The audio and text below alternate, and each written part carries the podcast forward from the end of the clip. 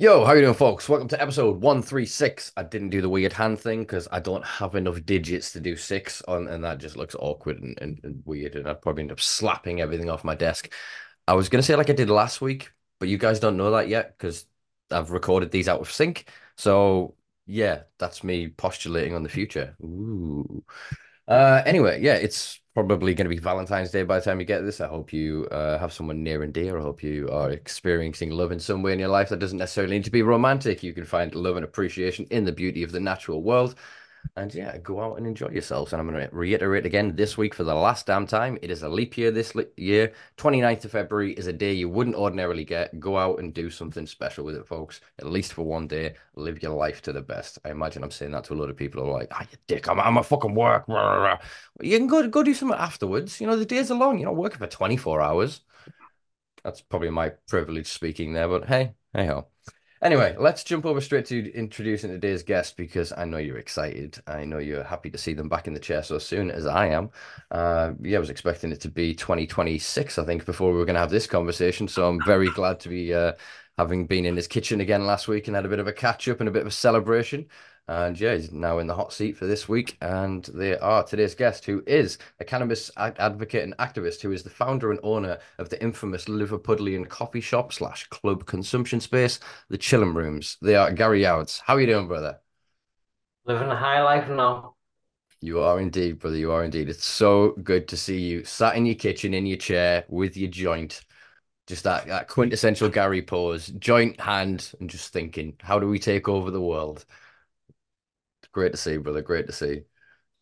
Great to um, read your articles you wrote on me. I've been catching up reading the articles, and I'm very uh, honoured that you're getting the story out there about the history and all that. I appreciate it, appreciate. Yeah, it was a shame. I, I got actually um my because we were contacting while you were inside, my email prison account got suspended uh, because I tried to send you uh, photos of the magazine when I'd, written an article in Weed World. Um, and yeah, it came back saying this is basically contraband and that they'd, they'd, locked out my account. so I'm glad you've had the opportunity to uh to yeah look look through some of them. Yeah, there was lots of um, people wrote me letters and uh, sent me books and that, and I got them when I was coming home, or like it was in my um, return file. Mm. And uh, so I was limited to all the um, what was out there, and all like I was kept away from everything. Yeah, it's it's a horrible thing as we were sort of talking the, the the preamble there as you were saying like having to to readjust. It's not like you've got the same technology, the same sort of access uh, inside the world. Time moves differently. Um, and obviously, for people that don't know, you, you you're sitting here today recording this within what a week of being out. So I imagine you're still very much readjusting to the the pace of your own, you know, you, the beat of your own drum, as it were yeah, it's made me more determined as um, being inside, seeing like how much taxpayers' money is wasted, mm. and um, so I can put a bit different perspective on on um, proceedings type of thing, mm-hmm. where I can bring about change for all the people who are in there. Most of them are just uh, non-violent drug offenders who are spending years and years behind the door. And it's um, I mean to stand up for everybody. Mm-hmm. Hopefully give all these people jobs in the industry, what we can set up. So they're not left behind because millions have got criminal records because of the cannabis use. Yeah. They put on some type of list where you can't do this job and you can't do that job and you can't get this insurance and this drug test says you can't do this. But if you're honourable and you're got morals and you're prepared to do a day's work, I mean, what the industry, what we're setting up, it will be welcome and beneficial to you to come in with your ways and your community, like, feel good. So, like, mm. bring us all together. Yeah, man. Yeah, I, I, I guess it is quite palpable and really quite uh, more obvious than ever to you. Is obviously we we talked when I came to visit a few times about sort of the state of what was going on inside. That, as you say, the majority of these people were locked up for non-violent drug offences, yet there's a lot of drugs in prison. it just doesn't quite make sense. And as you say, it's costing tens of thousands of pounds a year to lock these people up. And as you said, they're not then contributing to society through tax, through working that they could be if our industry, predominantly cannabis, I mean, I would advocate for other drugs, but that's a different conversation, was allowed to flourish. As you say, as you've always kind of advocated, it's the the bedroom growers and the hobbyists. These are the ones that should be leading the march here because they're the ones that have kept um, you know, the market afloat during the darkest days of prohibition. Yeah, we've had the big growers and various gangs and whatever at different levels, but the majority of people are still just smoking good quality home grow and they should be honored for that and given that opportunity. And there is no difference, as you say, between the people locked up with their drug conviction and the person outside that doesn't have one. It's society's perception of going there bad because they were criminalized, but they were criminalized because the laws are wrong, not because what they did was necessarily wrong. Yeah, there needs to be a community payback, but paid back by the alcohol industry and the pharmaceutical industry who've been mm. ring fencing people and putting people in, in their box and say, drink this and take that. And um, people want to go more organic now. And like, yeah. we've seen the, um, the legal cannabis industry, what they've been about since what, 2018. And there's 30,000 people with a prescription, but there's two and a half million who actually use cannabis. Mm-hmm. So we want to work with all these two and a half million and give them a bit of um, equity and a bit of um, no space so like they can grow their own and mm-hmm. like then come to our club and you know like watch the musicians or share the wares or bring their edibles or you know they can be part of the, the community mm-hmm. we've been setting up so it's a um, it's a whole new way of life and a whole new way of existence. It's like um, it's a lifestyle. Mm-hmm.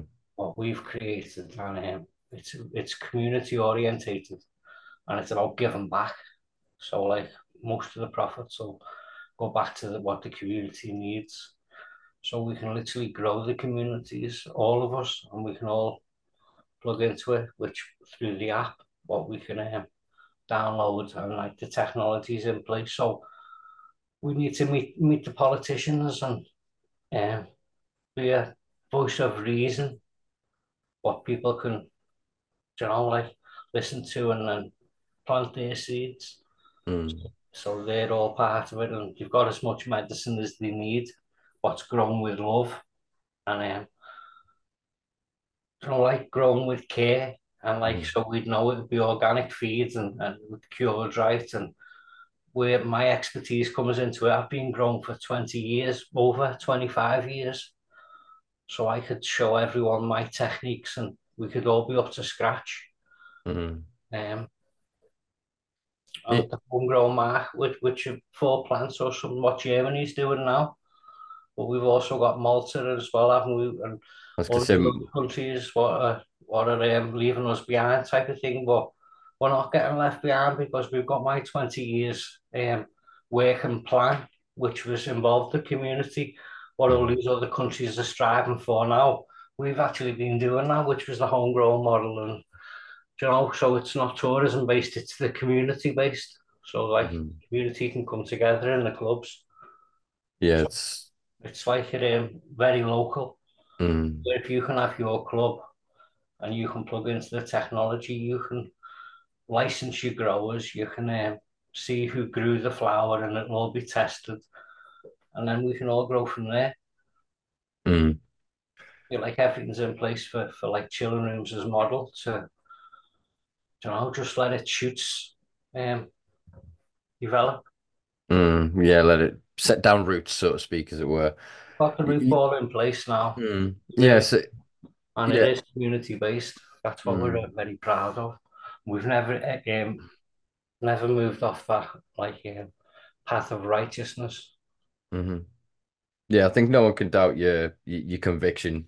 Literally, your conviction. Speak to your conviction, as it were, to to borrow a pun, I suppose. There, um, yeah, it's the thing that is, I think, of great frustration um, or one of the great frustrations to yourself and to many others uh, that have known your story and watching the space is the hypocrisy by which you are so heavily targeted and vilified for a model and a system that you have been, as you say, adapting and adopting for two decades, when people all over the country are now starting to get away with opening up different premises, different things. Granted, most of these are under the auspice of or understood to be medicinal spaces. Um, but yeah, the, that hypocrisy is is really a mark of shame on, I would say, the the city of Liverpool. That rather than, as you say, celebrating community, local culture, and giving people an opportunity by being so heavy-handed with its prohibition of the Chillin Rooms and its uh, policing of you and your activities, it's denied that community the opportunity to, like I say, organically, naturally evolve as it has. You kind of molded it into in the Chillin Rooms with the uh the music with the the layout you know with the all of the little intricacies that went into creating that that social space. And i think now more than ever you deserve the opportunity to to open that and to have that. If others can do the same then it should be allowed for yourself. You know i, I can't see any other reason why you shouldn't be let's um, get the licenses in place what we need then get us all um, so we can just go and open the Chillin Rooms. We're ready to go.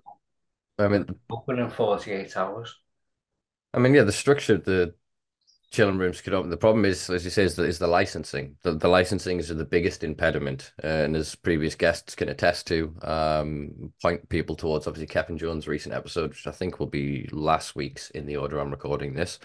Um, and we're talking about GW and the, the our belief that there's been a 30 year conspiracy with the Home Office to basically create a monopoly. So there's only one player in town, as it were.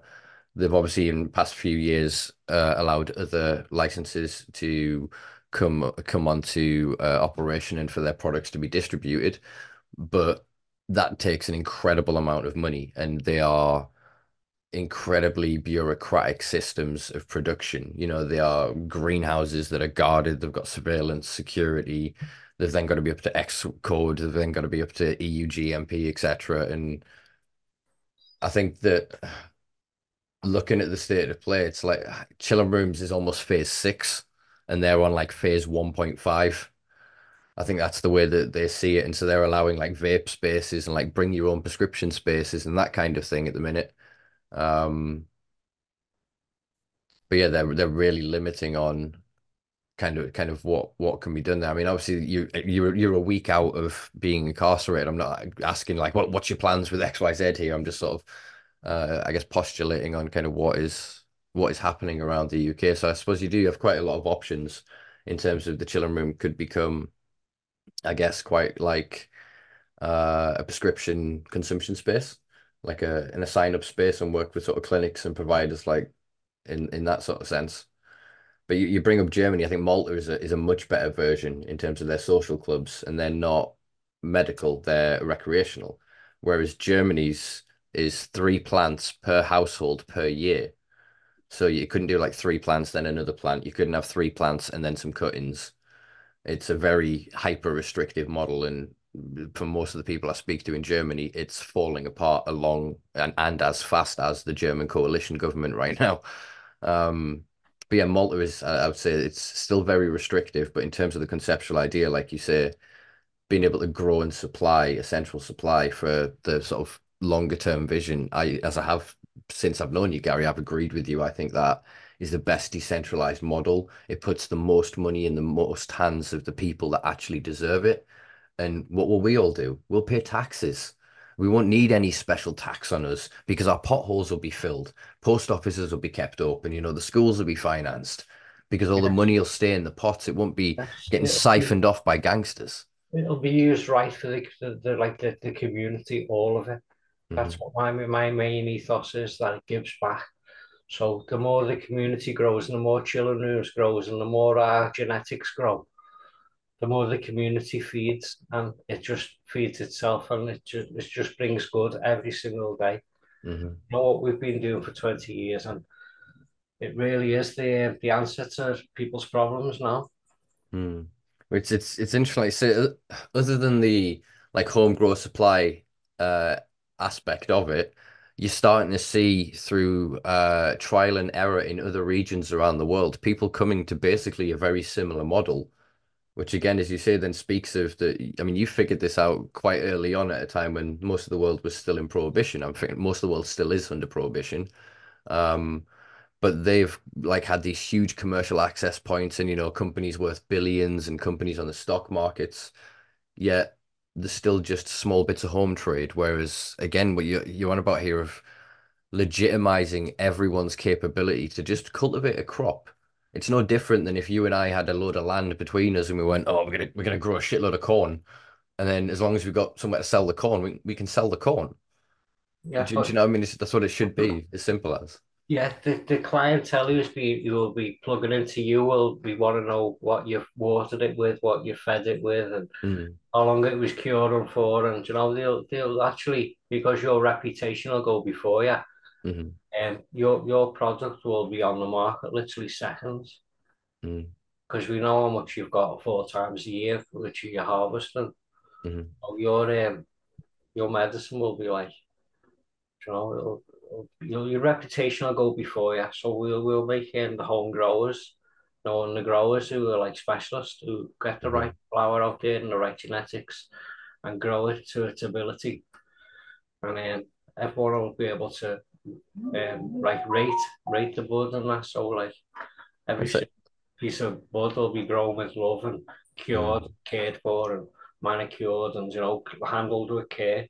So when when the product reaches you, you couldn't get better. mhm. Well, exactly that. At the minute, it's a it's a race to kind of the bottom of margins and the most profitability while still having enough uh to uh, you know make the money back from the product actually being just good enough. Whereas, as you say, this kind of decentralized model, the incentive is yes, you can make money, but it's it's also about rewarding the people that care the most Yes, and the cannabis nerd growers that we love here on the fucking Simpa Life that really just spend a lifetime learning and delving into the plant and, as you say, loving and caring for it and as an expression and extension of themselves, almost like an artist yeah, wants to share their work with the world. yeah. So it'll be the highest standards. All the growers will be up to the highest standards. So you'll have maybe 200 growers for a go growing for each club. So the more the community grows, the more the club will expand, and like it'll just be um, paying for all the all the things what the community needs. All everything Mm. will be paid for. All the councils, all the fire brigades. Maybe rebrand the police to peace officers. No, that's what That that that would be the fucking day. That would be the mm-hmm. fucking day. It's it's like, yeah, I mean you raise a point, even if it was just as they've discovered in cities like Hartlepool, for example, if they back off policing cannabis, they save a shitload of money and all of a sudden they have loads of time and they can go and deal with actual crime. Granted, they're still, in my opinion, not dealing with actual crime, but they're at least not bothering the cannabis people, so it's slightly lesser of two evils, you know? But yeah, as you said, the amount of savings, because then when every penny that's being spent on cannabis in some form is taxed in the same way any other commodity would be taxed, just as a as a sale tax, as it were, um, VAT. That means that that's going back, like you said, into that system to to cover all of all of the needs. It's it's a no it's a no-brainer. Uh, even just changing the law does that. Even before any models like your your your uh the Chillin Rooms come on board we start to see that cascade of savings. And then, as you say, it leads towards this uh, gradual and ever lifting slope of profitability for the country because the money isn't being hoarded off by multi-billion dollar companies that you know, based in Atlanta or whatever, and, and here and there and there. And, you know, the money is actually, no, I'm smoking this. Where'd this come from? Oh, three streets away. yeah, Local weed for local people, as it were. yeah, yeah. That that's the perfect um, scenario. Mm. Yeah, I, I agree. In terms of like, yeah, carbon footprint of, of that weed, We'll whereas turn communities around. We really will. mm, hmm Chillin Rooms can grow as a brand for the next hundred years, and everywhere it goes, it'll bring change. So I'd like to get the model, and you know, if we can't open Hope Road up, which is the original Chillin Rooms, we can go to Malta or we can go to Germany with our genetics and our um, AI, which is ready to go, which is um, the, the complete package, we'll call it. Mm. Yeah, yeah. I mean, again, with like, I think Germany is is not gonna work the way that it's being portrayed in the media or in certain parts of the media. There are some people actually doing some genuine, sincere reporting. Um, most of that actually is German national local media. Um, but yeah, in terms of space like Malta, as we've seen, uh, I had on Uncle Kush quite recently. Uh, he's a podcaster from Holland, and we were talking about the plug and how obviously the plug have got a, a couple of coffee shops now in Amsterdam. They've got a club out in uh, Barcelona as well, and yeah, that may be then something to look at in terms of building the brand in another region, as it were, where it can operate. Yeah. And then getting it to a certain level and then almost importing it back into the UK. Um, we're, we're seeing that with with quite a few different of the American brands that for all they're in a air quotes legal jurisdiction, they can't open the consumption spaces that they want. So they're taking their capital that they've made in the States and going to Thailand or Barcelona or Amsterdam yeah. and opening a shop where they can have that social space, that cultural community space, because I think that's the most one of the most probably if I will say is the most important thing that you provided through the Chillin Rooms over the years was a space for others to not feel alone, was a space for people to come together and nerdily sit and share their weed and go, Oh, look what I've got, you got this, I've got this, oh wow. And just like really talking esoteric language about cannabis in a way that other people wouldn't, you know, and talk about culture in a way that wouldn't, and see live entertainment and have, as you spoke of in the past, uh, literally an experience every night. You know, I mean, it wasn't just kind of you pop in and it was almost like a like a performance in a weird way, you know, like a show. Yeah, it really was. It was an orchestra, and like I love being part of it. It really was like a congregation you know, so like I felt like I was missing out if I wasn't I wasn't being part of it because like I've never experienced the, the euphoric um, atmosphere as I've experienced in there, especially when every single night got more busier and more people, and we always cater for everybody. No one was left behind. Like mm-hmm. everybody made new friends in there, and you know, just like families and three generations of families on numerous occasions where I'd speak with the son, the granddad, and the dad who was my age. Mm-hmm. And um, it was unbelievable. Yeah, man. Well, except a couple of undercover fuckers that we uh, highly suspect snuck in over the years. Yeah, yeah. But yeah, everyone else is welcome. Yeah, hopefully you've got um, footage of the undercover uh, operations now, and they'll bring them out in, the, in the next few years when uh, the war ends. We can all watch them. Be a, um, be a good watch, wouldn't it? Because you'd see the euphoric highs and the, just mm. the community. So, like, I hope they are using them as training films in the future. That that that would be awesome. How to create communities, literally. Yeah. Yeah, I, that would be awesome. In my brain, I, I I'm seeing more Afroman uh, the American singer who got raided recently, and he used the cameras from his house to make a music video. And several of the police officers are suing him for damages to their reputation because there's videos of them like smashing his shit up and, and acting allegedly inappropriately. But yeah, that that would be good if it was literally like the raids of the Chillin Rooms and other establishments were part of the training to go, this guys, yeah. this is how we don't do it. yeah. Yeah especially when it's all more civilized now, isn't it? We can communicate by a Zoom meeting. Give someone an email, say you've got to attend this meeting at this time, and we can all agree on what we what needs to be done. And the communities are ravaged; they really are, and people are losing their jobs, and businesses are shutting down, and the high street looks like um, so now it looks like there's been a war there anyway, with all the roller shutters everywhere, and even like main shopping areas and city centres are um, feeling the pinch now, aren't they? So mm-hmm. we could operate in all these spaces. And so now I suppose there's a space for 100 coffee shops in Liverpool city centre, and there's one in all the suburbs, which is the places where no one invests no more, like your Kirkby, Kirkdale, Kensington. These are places what the drug war's ravaged. But the mm. city centre's doing good now, so we could have maybe 30 or 40 coffee shops in the city centre, but then expand it to all the deprived areas, more like the ones that have, have suffered with the mm. neglect and uh, you know, just the antisocial behaviour. We can uh, turn these areas around because the people from the local estate will be planting their little crop and they'll be a um, taxpaying member of society now and have a purpose. Mhm. the musicians will all come together and they'll be like playing the tunes on the stage and meeting new people and just seeing um, a future which is what we've experienced over the years, but uh, lots more people can experience it and um, come and medicate with us and just um, feel our vibes, what we've created. We'll, uh, Mm. we'll have never been anywhere like it, promise you. Mhm. Yeah, man. This Yeah, world, yeah. I mean, yeah, as as you say, man, like Barcelona is in the Barcelona city region is Yeah. expected. I think the re re most recent estimate this I saw from official government figures was 450 plus. We usually say 500 clubs, but somewhere in that sort of region. I'm not saying Liverpool and Barcelona are comparative in sort of size. I can't do the layover of the Google map in my head when I've been like traveling around each city. But I, I think, yeah, you could easily fit a couple of fucking hundred in Liverpool in most major cities because, like you say, it's think we need people to start thinking less of, oh, dispensary and 20,000 people go there and they make all this money. It's more what pubs were 30 years ago. And you wouldn't you wouldn't walk more than two rows of houses without stumbling across somebody else's local.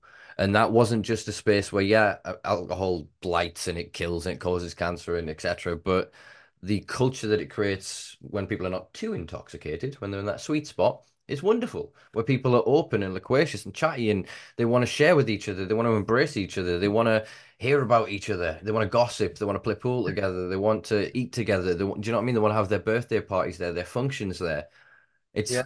is alcohol that is is gone, but that desire is still there. If we can just plug cannabis into that, I Yeah. that's what I see is literally all of these old empty units that are getting made into singles housing, single housing occupancy, and multiple house mul homes of multiple occupancy. I think is the other expression and they're just breaking them down in little tiny rooms and little tiny and it's like no we need grand social spaces again and cannabis frankly whether people want to accept it or not obviously you lot out there you're my audience you're gonna fucking accept this maybe if I clip this into a short you people won't like this and I'm gonna get fucking disliked a lot um but cannabis is the future 100% is the future the more it comes out now it, alcohol is now classified as a carcinogen by the World Health Organization whereas cannabis is now at least not considered the devil. It's on cannabis is on the rise and alcohol is on the fall.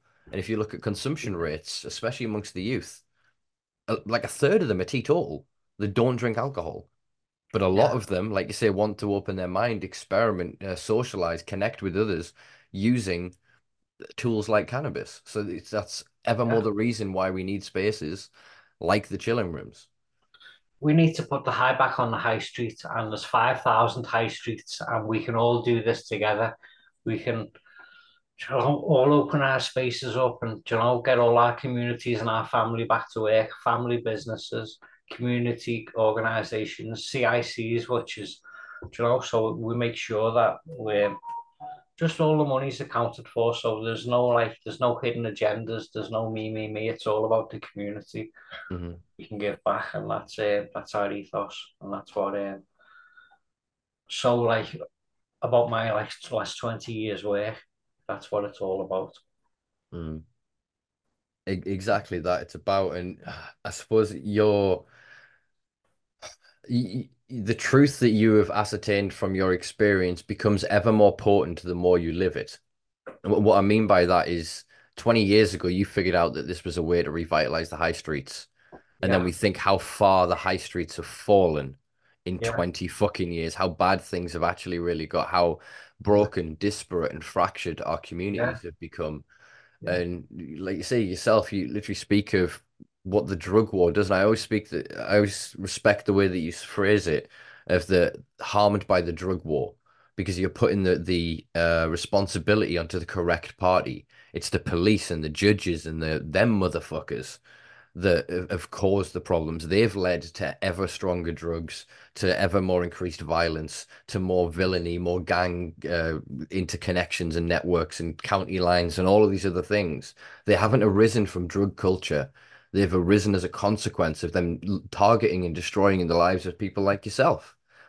Yeah. Well, what I've seen when I was in the jail was the fentanyl, people spraying fentanyl on paper and Mm, people going under on it all the time. And it, and it was uh, cold blues all the time.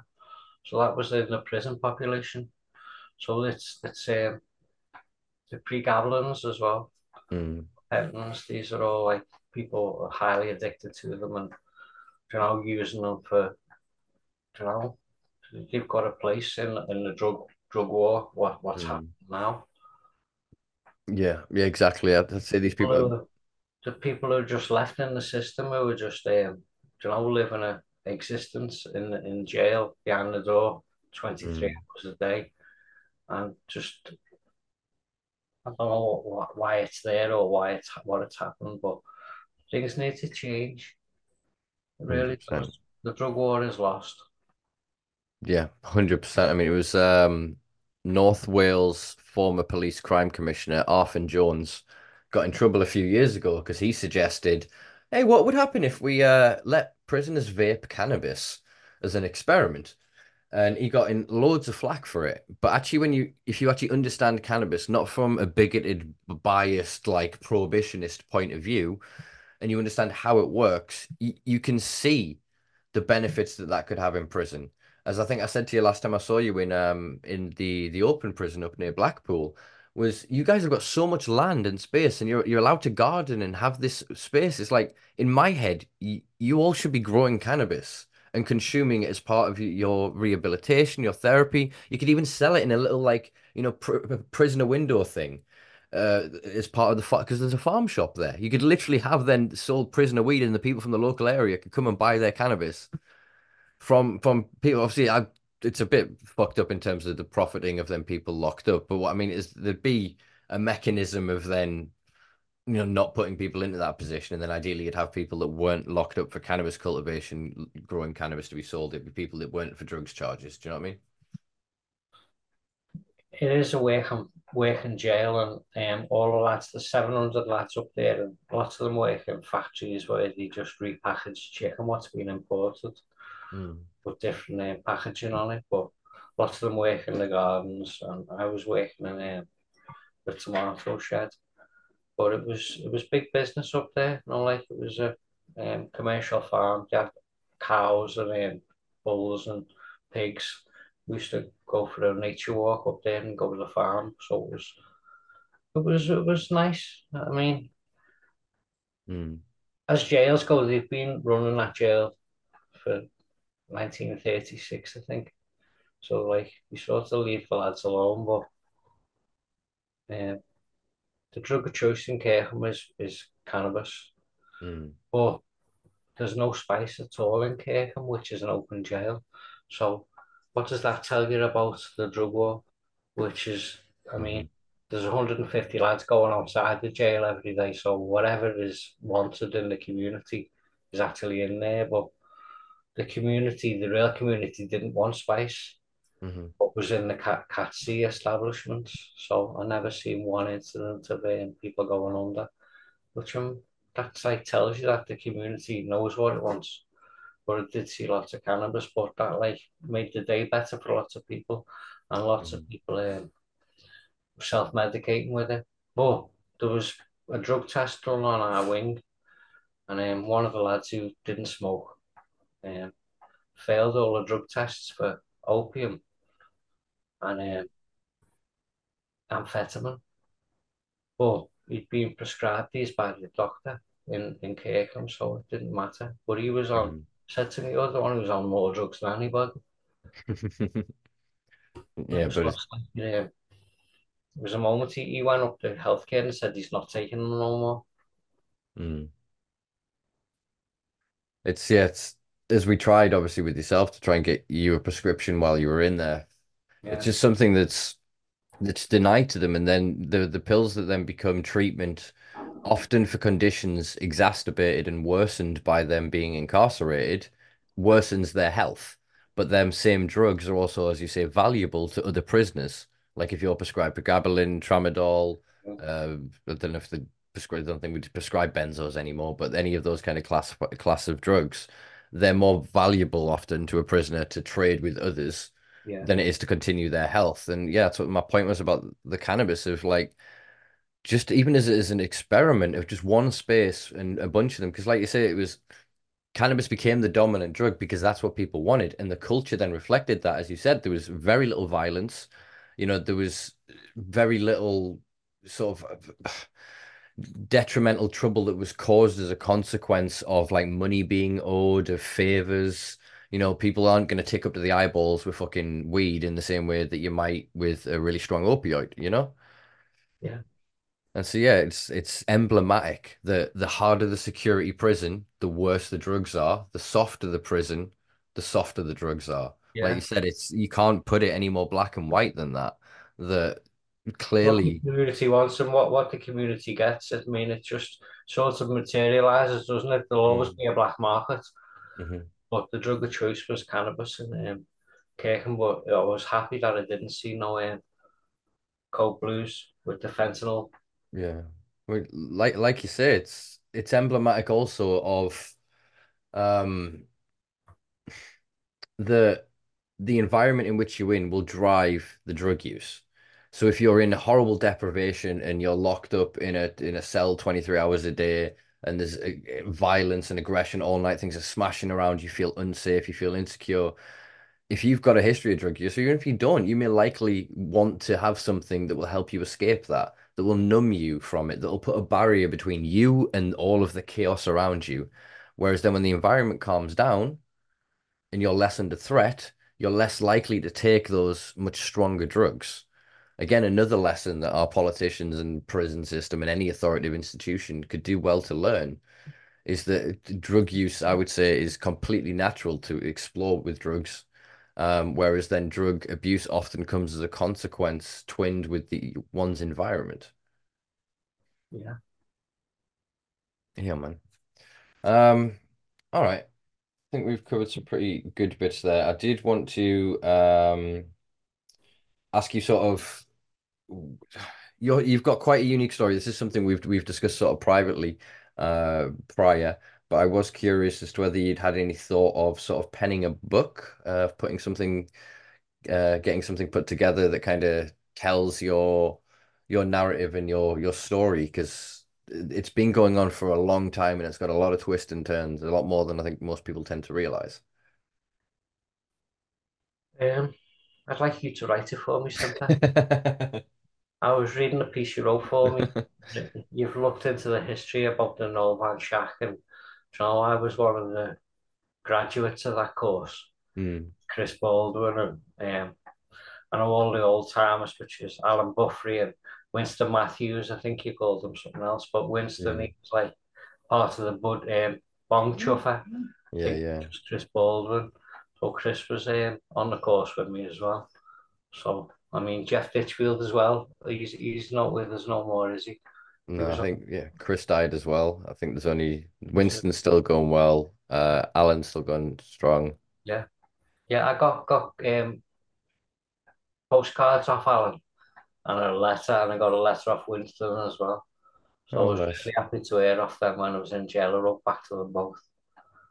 Um, but like they're the uh, the, the, the, the OGs of the Mm, industry, you know. So I still like look up to people like these, but they've always been aware what I've been up to, you know. There's never been no secret, and I've always had their back, and so I was happy with that.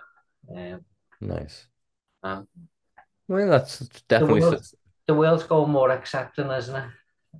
E like, ever more it would seem, but paradoxically, there seems to be this backlash against the people that actually moved it forward. I discussed this with the previous guest about Jodie and Marc Emery. and kind of how they were instrumental in moving forward in the latter days of Canadian legalization, um, with everything that that, that happened there. Um, yet they were locked out of the industry in the space. They were sent. they were set up as out, didn't they? pariahs. I think they worked that hard to the build up, and then they were just burnt out after all the activism and No, the there were there, and there was a case they were convicted and they were banned from ever owning and making money uh, from kind owning the cannabis licenses and making money from cannabis dispensaries. They were like really aggressively locked out of the industry. uh, so So yeah, it's it's it's- it is like I said, the world is changing, but I worry that they're trying to take our like shit, run our culture, our history, and our experience through this filter, so they can get this sticky distillate that they can then dilute and market it. as if it, they're the culture. Do you know what I mean? And it's you, you've seen it yourself. You'll have met these these guys in suits, these motherfuckers that don't know shit. They know business because they're businessmen, but they don't know the culture. They don't know the plant. Yet they're telling us that we need them, but it's not. They need us. There's So. people in every community who can, you know, like stand up now and be counted and say like, this is our way. mhm. We we know this is this works and we know what doesn't work and we know if we plant these seeds and this person grows this plant and before you know it, the community will be growing and it'll um, it'll level up back and it's the change what we need right now, which will empower everybody. Yeah, man. 100%. 100%. So with that in mind then, yeah, let's let's have some conversations. I'm I'm quite happy to do some ghost writing. I don't know what the other one is called, where you're named as a writer. Co Yeah. co-authoring? I would love you to do a simple because you've been about me a long time now and you know what our um, goals names are, but it's bigger than me now. The, the the model which is gonna we're gonna roll out is everything for everybody. So Hmm. As I say, we've got the technology in place and we're gonna see um, Bob Marley as a hologram singing on Chillin Room stage in the not so distant fu- future. We'll have the best unsigned music talent, so it'll be like a um, like a live version of um, Britain's Got Talent, but it'll be every Friday and Saturday. You know, like you don't know who you're gonna see, or hmm you know, so like you'll be interactive, but you'll be able to come to the Chillin Rooms as well. Maybe go into the um, cyberspace and also like we can have VR headsets so people can. You know, I don't know. It's all like new to me. I've been getting used to the technology, but that sounds bit expanded. beyond me. Future's Um. It really is, and if everyone can like get on the same vibe and you know connect with our vibes, and you know we, we'll become like a, uh, you know, mm. I think more more than anything, your work proves um the the need for that ubiquitous decriminalization, that ubiquitous descheduling.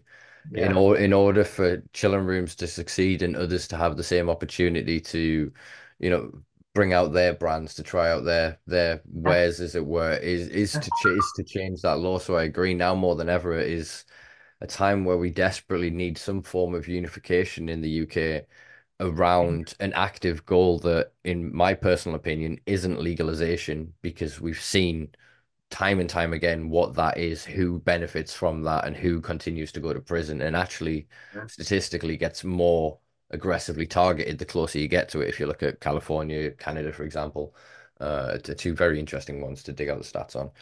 Um, yeah. so, so yeah, as you said, it's no more should an individual like yourself or any individual be put in front of a judge, be thrown into a fucking cell when there are now people just running around with giant fucking glass vaporizers, vaping on trains and in restaurants and pubs and shit.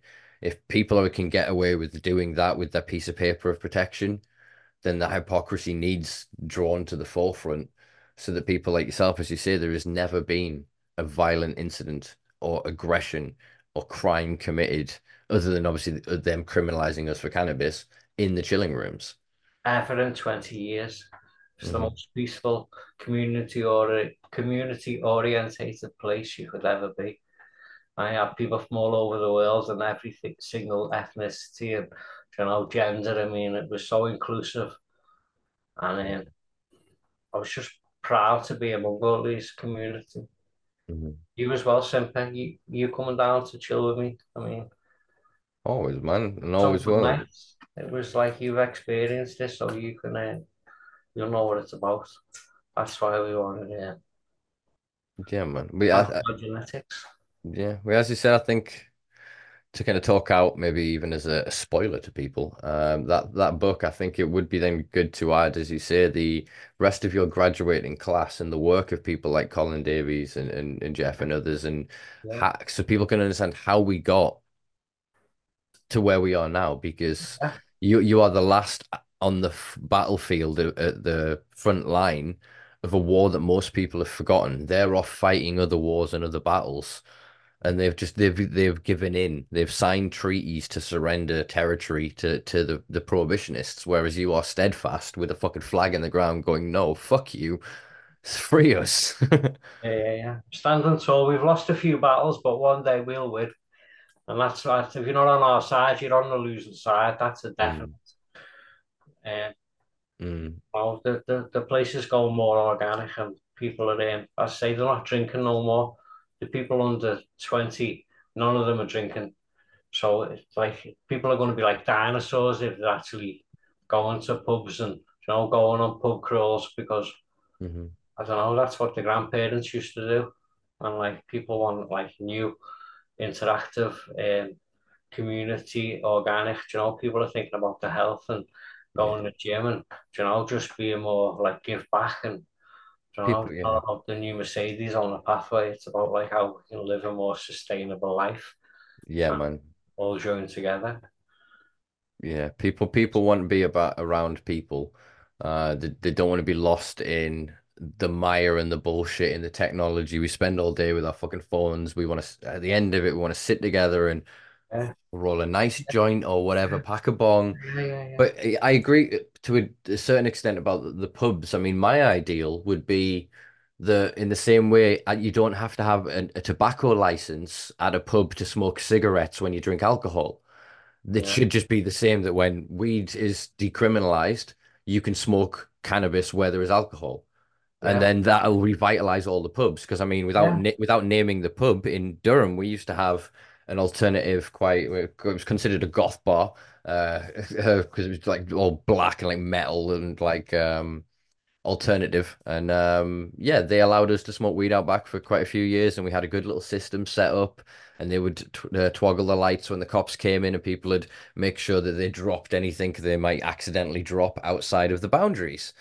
And then they shut it down. And within that year, there was several suicides across multiple age brackets from the communities that used to frequent that pub every day. So people would go down 12, 12 o'clock for an opening and sit in the beer garden, enjoy the sun, have a nice joint. They'd go in and spend money at the pub.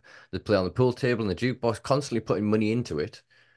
But then the city cracked down harder on it and it got got lost. But I can see, like I said, you, you can have these bespoke places like the Chillin Rooms, but it people should also be able to just be who they are outside of the Chillin Rooms too.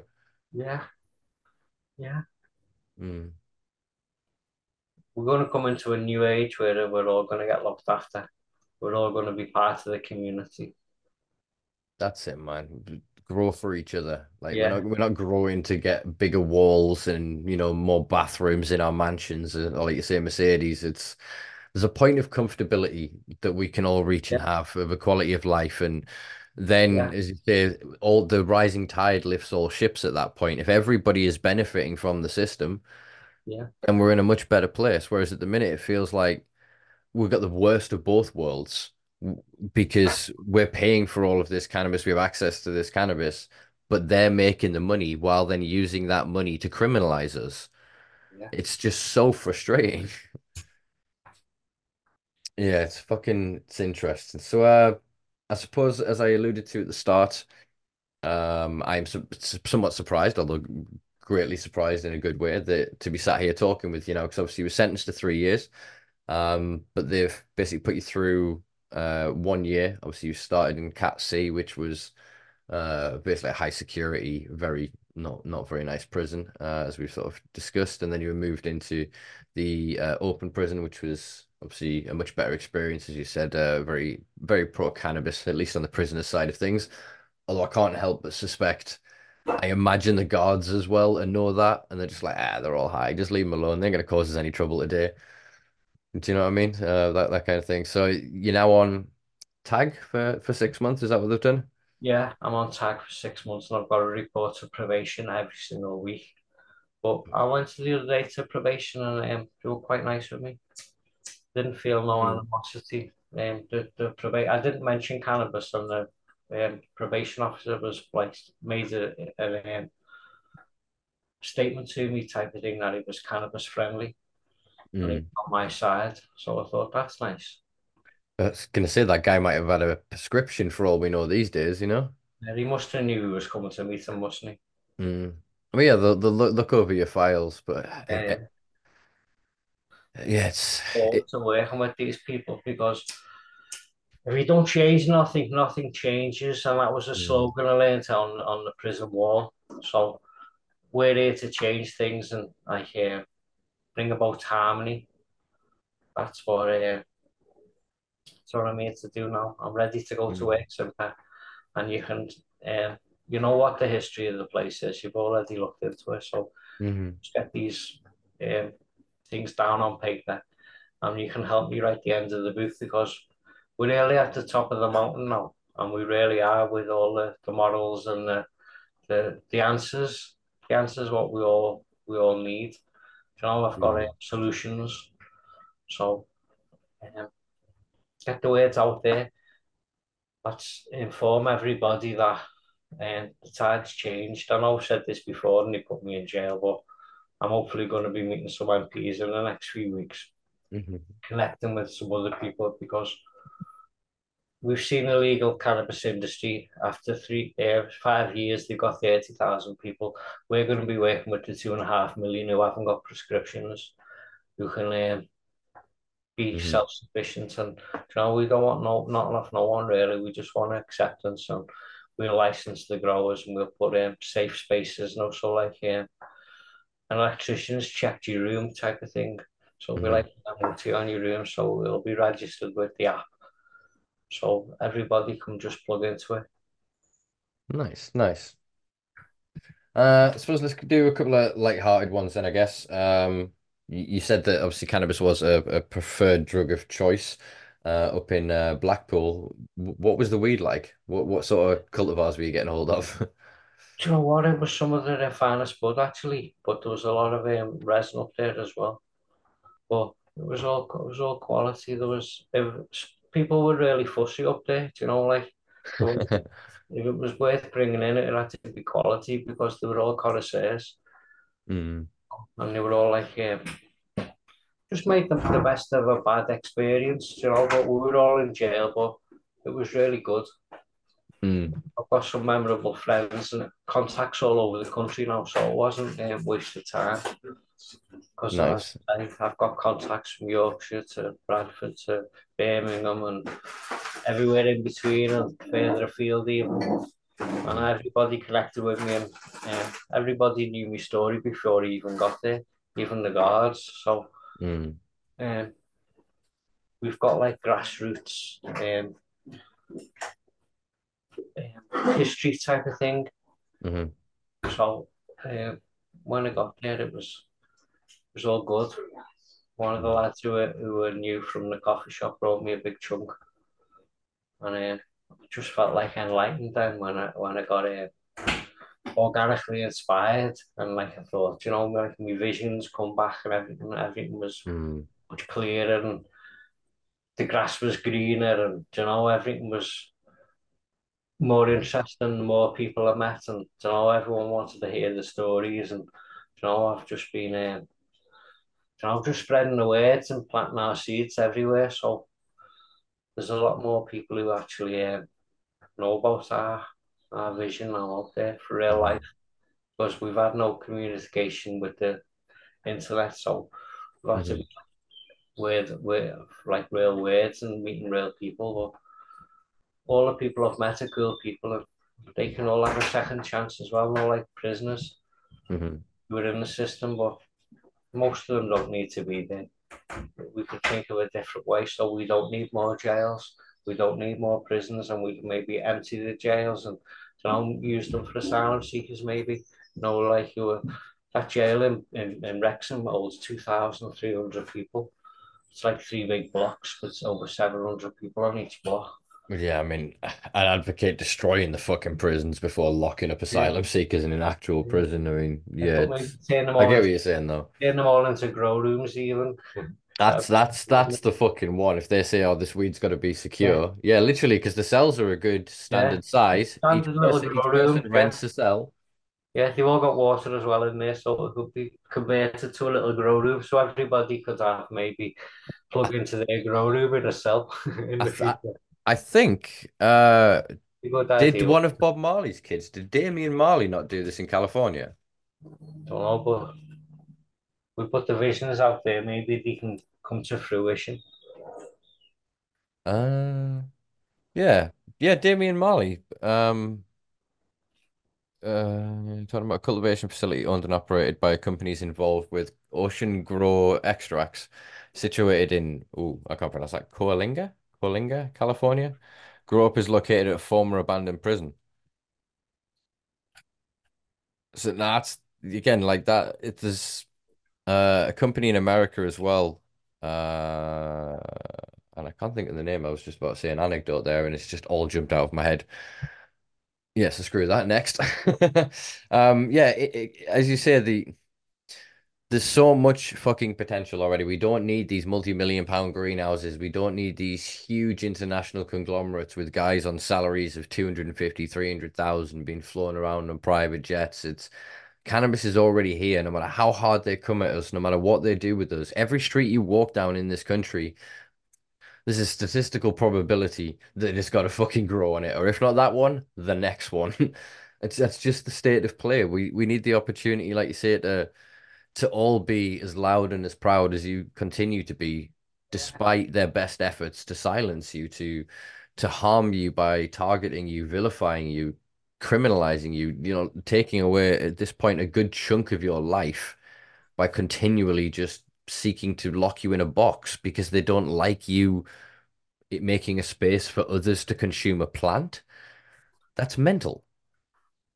It really is.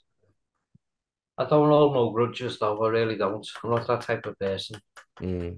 I met all the staff staff in there were on my side.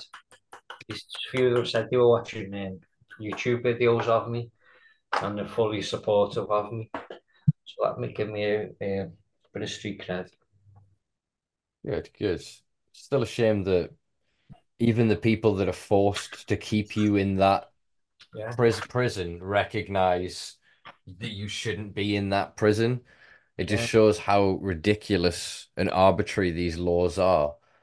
You know, as you say, 30 plus thousand people now have prescriptions. The clinics are now they've got adverts on television and on social media and on the radio, and Yeah. they're hyper normalizing their shit on their side. As long as you're the right kind of class and col uh, class and creed and background, as long as you can afford it, and as long as you always say it's medical and you only vaporize it, then you're safe and you're a good patient. But if you combust your cannabis, you're a bad person, you're a druggie. It's Yeah. just just a more ridiculous hypocrisy. Yeah, it's again, like I say, all the more reason why I think we need a space like the Chillin Rooms, but also, as I've said to you, more reason I think to take stock of things right now. This is Yeah. literally over 20 years of them just you going, I want to do this, and them going, fuck you, and kicking you in the face. And yeah, let's let's have a good conversation. Obviously, off the record, I'm going to talk with you folks in the room um, about uh, yeah, getting getting a book together and whatnot, because I think that would be a, a brilliant thing to to do while you're on tag and you're a bit limited for Yeah. now. Give you Yeah. something something to to to focus on, and Yeah. I think, like you say, it's important not just for people to understand the parts that you've played in the history and the privileges that they now enjoy um, but also so many others, like like you say, that came from the same Nol van Schaik graduation class, as it were, and were operated in the same era. Um, you know, there's a, a coffee shop from London that escapes me that started in the late 90s, which was one of the first first ones. It was in a West Indies community, and I cannot pull the name out of my ass. It's been a good five, six years since I've wrote about it. Um, I can't recall it, but that was technically, I think that's what I refer to when I say like phase one, two, or three, or like Yeah. 1.0 or 2.0, whatever. That was like the first, and you guys are like 1.5 because there was that smaller iteration, but they were much more localized, community focused rather than being kind of activist spaces and, and about being loud and proud. You guys were the first kind of ones to go, nah, fuck this, and really go crazy. Especially, like I said, the worker like Chris Baldwin um, and and and and Winston and others, like how how much media attention they garnered, and initially how much support they garnered. Obviously, not from the police, I suppose the same is true of yourself, really. Uh, Over the past 20 years, you've been interviewed by how many different outlets, you've been supported by how many different people off the record. But the cops, when they fucking get that piece of paper, they come flying through the fucking door every time. And with malice, they drag you away as if you are any danger to any fucking one. Reconciliation, that was what, yeah, that's what I'm saying now. We're here to talk, we're here to negotiate, Yeah. we're here to, um, I don't know, if I'm just representing two billion people type of thing and letting them be free. That's what it's all about, isn't it? These are the two million smokers. Let my people go, grow, and be. Yeah, Yeah. caught up in the criminal justice system. That little bit of paranoia when you're getting your flower and, you know, I mean, Yeah. the legacy growers who've been supplying the flower for years. I mean, there's loads of them who need recognition, isn't it? hmm Uh, you can get a pat on the back what they've been doing, do you know? Hundred percent. It's it's part of the reason, as I keep saying, I, I do this podcast is to try and capture as many of the stories of the people that were in the place at the time, so that we, we have that as an account to look back on in history. Not that this is obviously the most academically structured or uh, you know sophisticated project that I'm working on here, but through these conversations, we will have a means by which to piece together you know, who was where and what happened. Or, or I'd like to think so. The more more people I can obviously get on, the more conversations I can have. But yeah, I, I agree. It's they need to sit with us as much as we need to sit with them, and they need to recognize their world is falling apart because they don't understand our plant. They don't understand it as sequestering carbon. They don't understand it as a fuel source. They don't understand it as a as a energy storage solution. They don't understand it as a textile. They just see it and go, uh, drug, young people go loopy which has never been true. In a small percentage of individuals, cannabis can precipitate a, a psychosis-like event. In the vast majority of occasions, a temporary psychosis type event. But the same is true with anything. Alcohol could, caffeine could, a, a hard relationship breakup or emotional uh, struggle could, can do the same, can cause a snap in one's uh, psychological state. It's it's not fair to uh, attach these labels to cannabis and then to shit on all of us as if we've were ever any risk of these things, you know? Well, that's why the community being as strong as we are, that can like bring people in who, who are having a little bit of, um, you know, ups and downs in your life. I mean, and like the community can be there for people, can't they? And like you can have people to talk to and go through things, and there'll be about maybe 150 people in the club at one time. So like you'll be able to like um, someone will listen to you, won't they? And you know, talk a bit of sense and you know, bring things back into reality and yeah. put you on the right path. That's what we'll we'll be there for you. Yeah, man. In that old cliche, a problem shared is a problem halved. Yeah, Um, in a community of 150. yeah, well, that's what happens in in like I said, pubs, community centers. Think of your your working men's clubs in all your former mining communities, and you, you guys in there, and often they're the only communication they have. That and shop workers.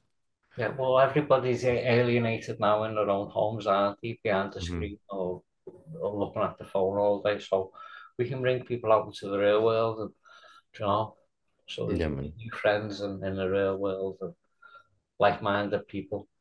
Yeah, man. There's there's nothing better than. Our community is the coolest people in the world. Wait Mhm. till you meet them.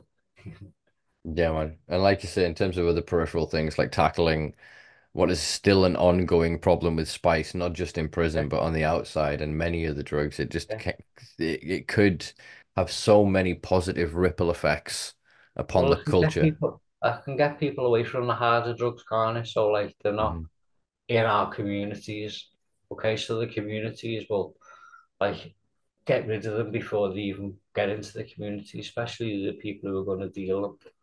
Okay, I mean, there's there's there's always accepted. There'll always be in, a well-adjusted society, there will be rampant drug use, but there won't be rampant drug abuse.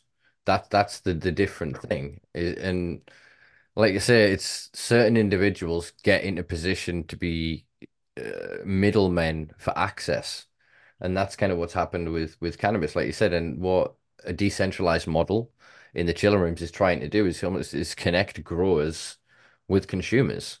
It's Yeah. not trying to create like a middleman that's going to make all this fucking money and everything else. It's about empowering people if you have the skill and the talent, like you say, you can rise to to the to the top and and su supply and and garner a good wage and be respected for your work. You know what I mean? Yeah, yeah, and it can also liberate you because it can give you your time back on it. So you can do like live literally live your dream if you've already made your wages before you're actually just for watering a few plants. And then you can be the Mhm. creative person you are, so you can follow your own path. 100% and that. everyone's got this unique self in them, what they don't even realize because they're too, too worried about going to the nine to five job. So if you you had already your bills paid and you could do something what was like community based and something was what was give back and you know, so it was all about not about me, me, me. It's more about what can we do to empower everybody else Yeah. and like the world would be a better place. Hundred percent, hundred percent. It's it's pointless me having all of this fucking pizza in my mansion if I know the slums outside and people are starving. Yeah. I can't in good conscience live that way, you know what I mean? And it's I think there is something in cannabis more than most of the drugs and most of the uh, resources or finan yeah, financial resources that the more it's consumed, the more empathetic it makes the populace.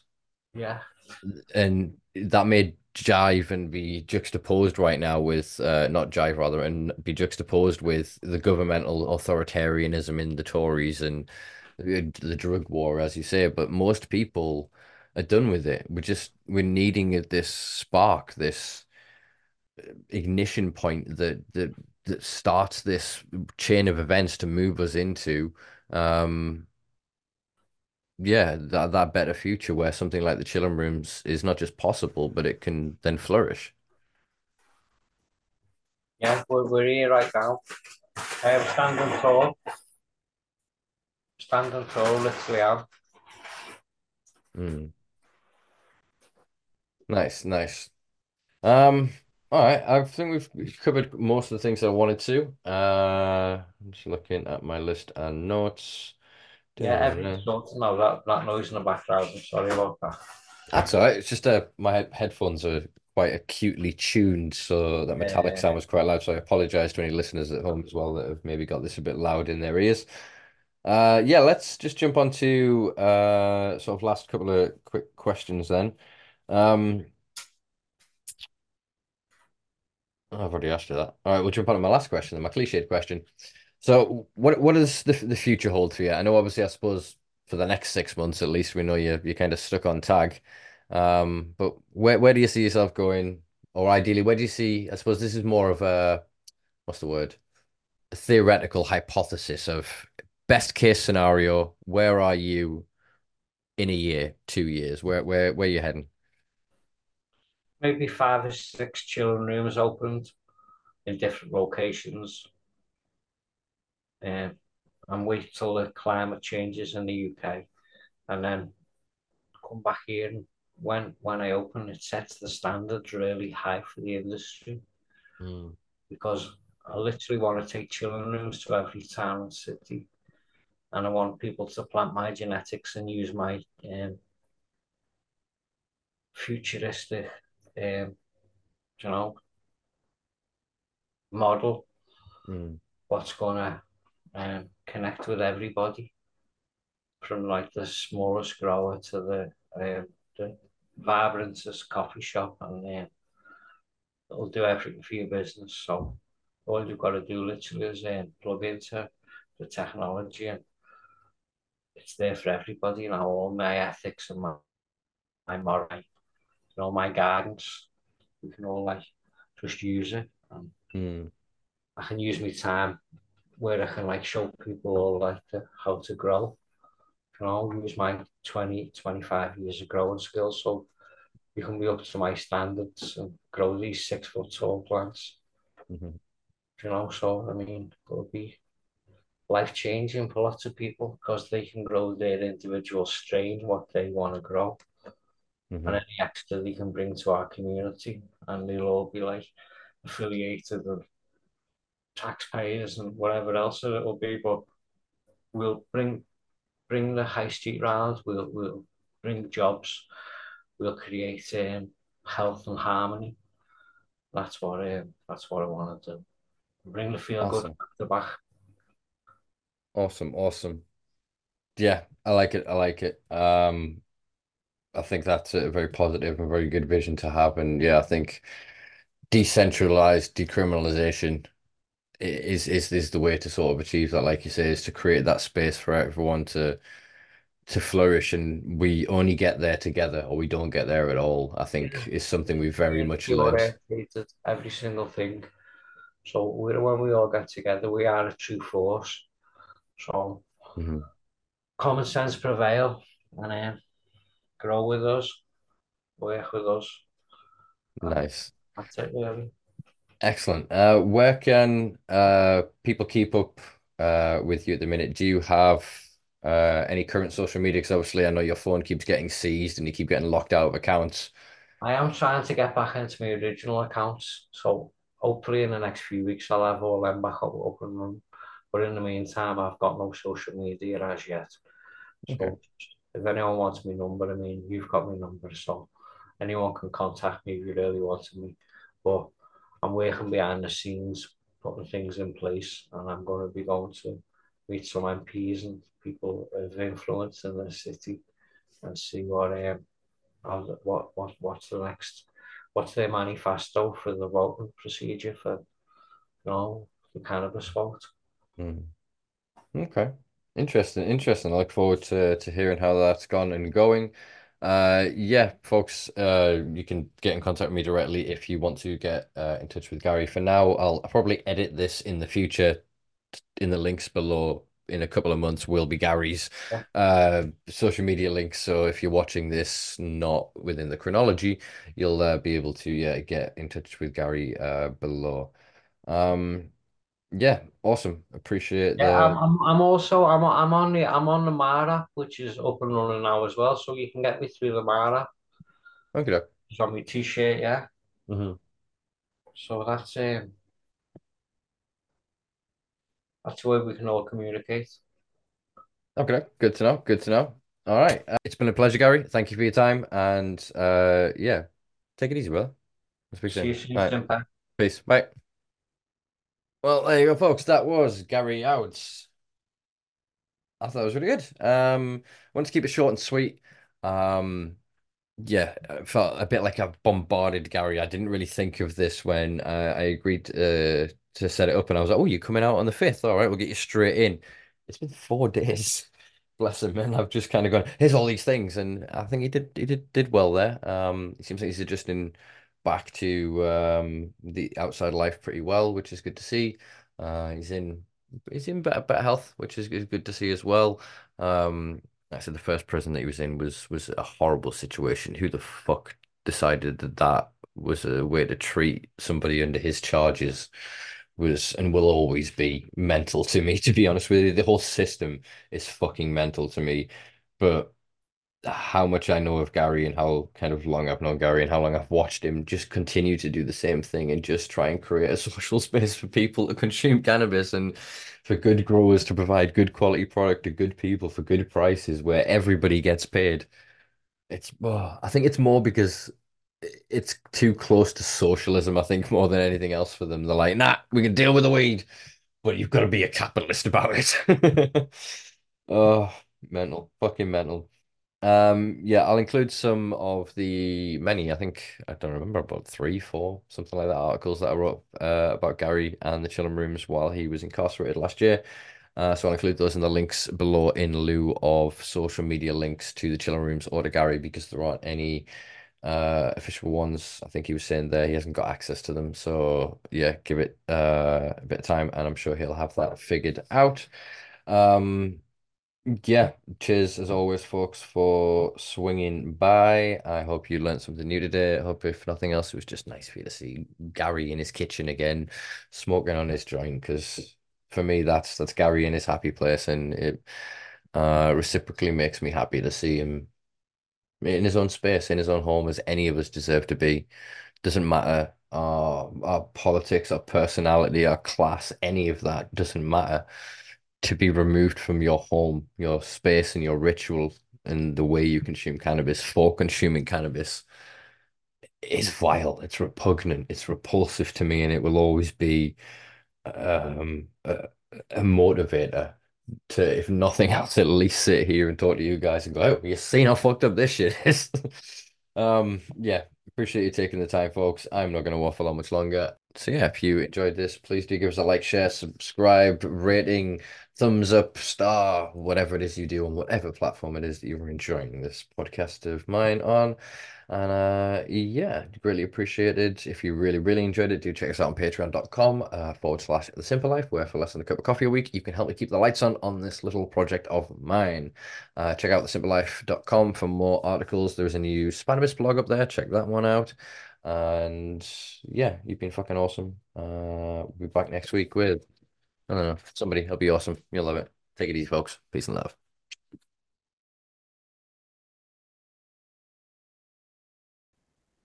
I was doing so well. I thought I was on one take. I thought I was on the one take. Could have one took. I didn't one take. I undertook.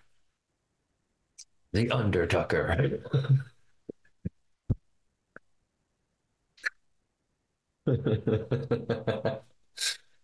Oh, thanks, Brian.